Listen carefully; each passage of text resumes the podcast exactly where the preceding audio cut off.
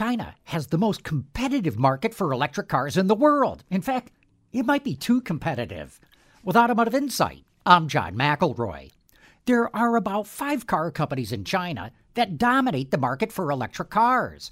And that's a problem for the dozens and dozens of other automakers that make EVs in China.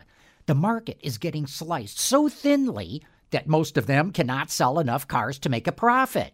That means they need to look to other markets to try to sell their cars. And right now, most of them have their sights set on Europe.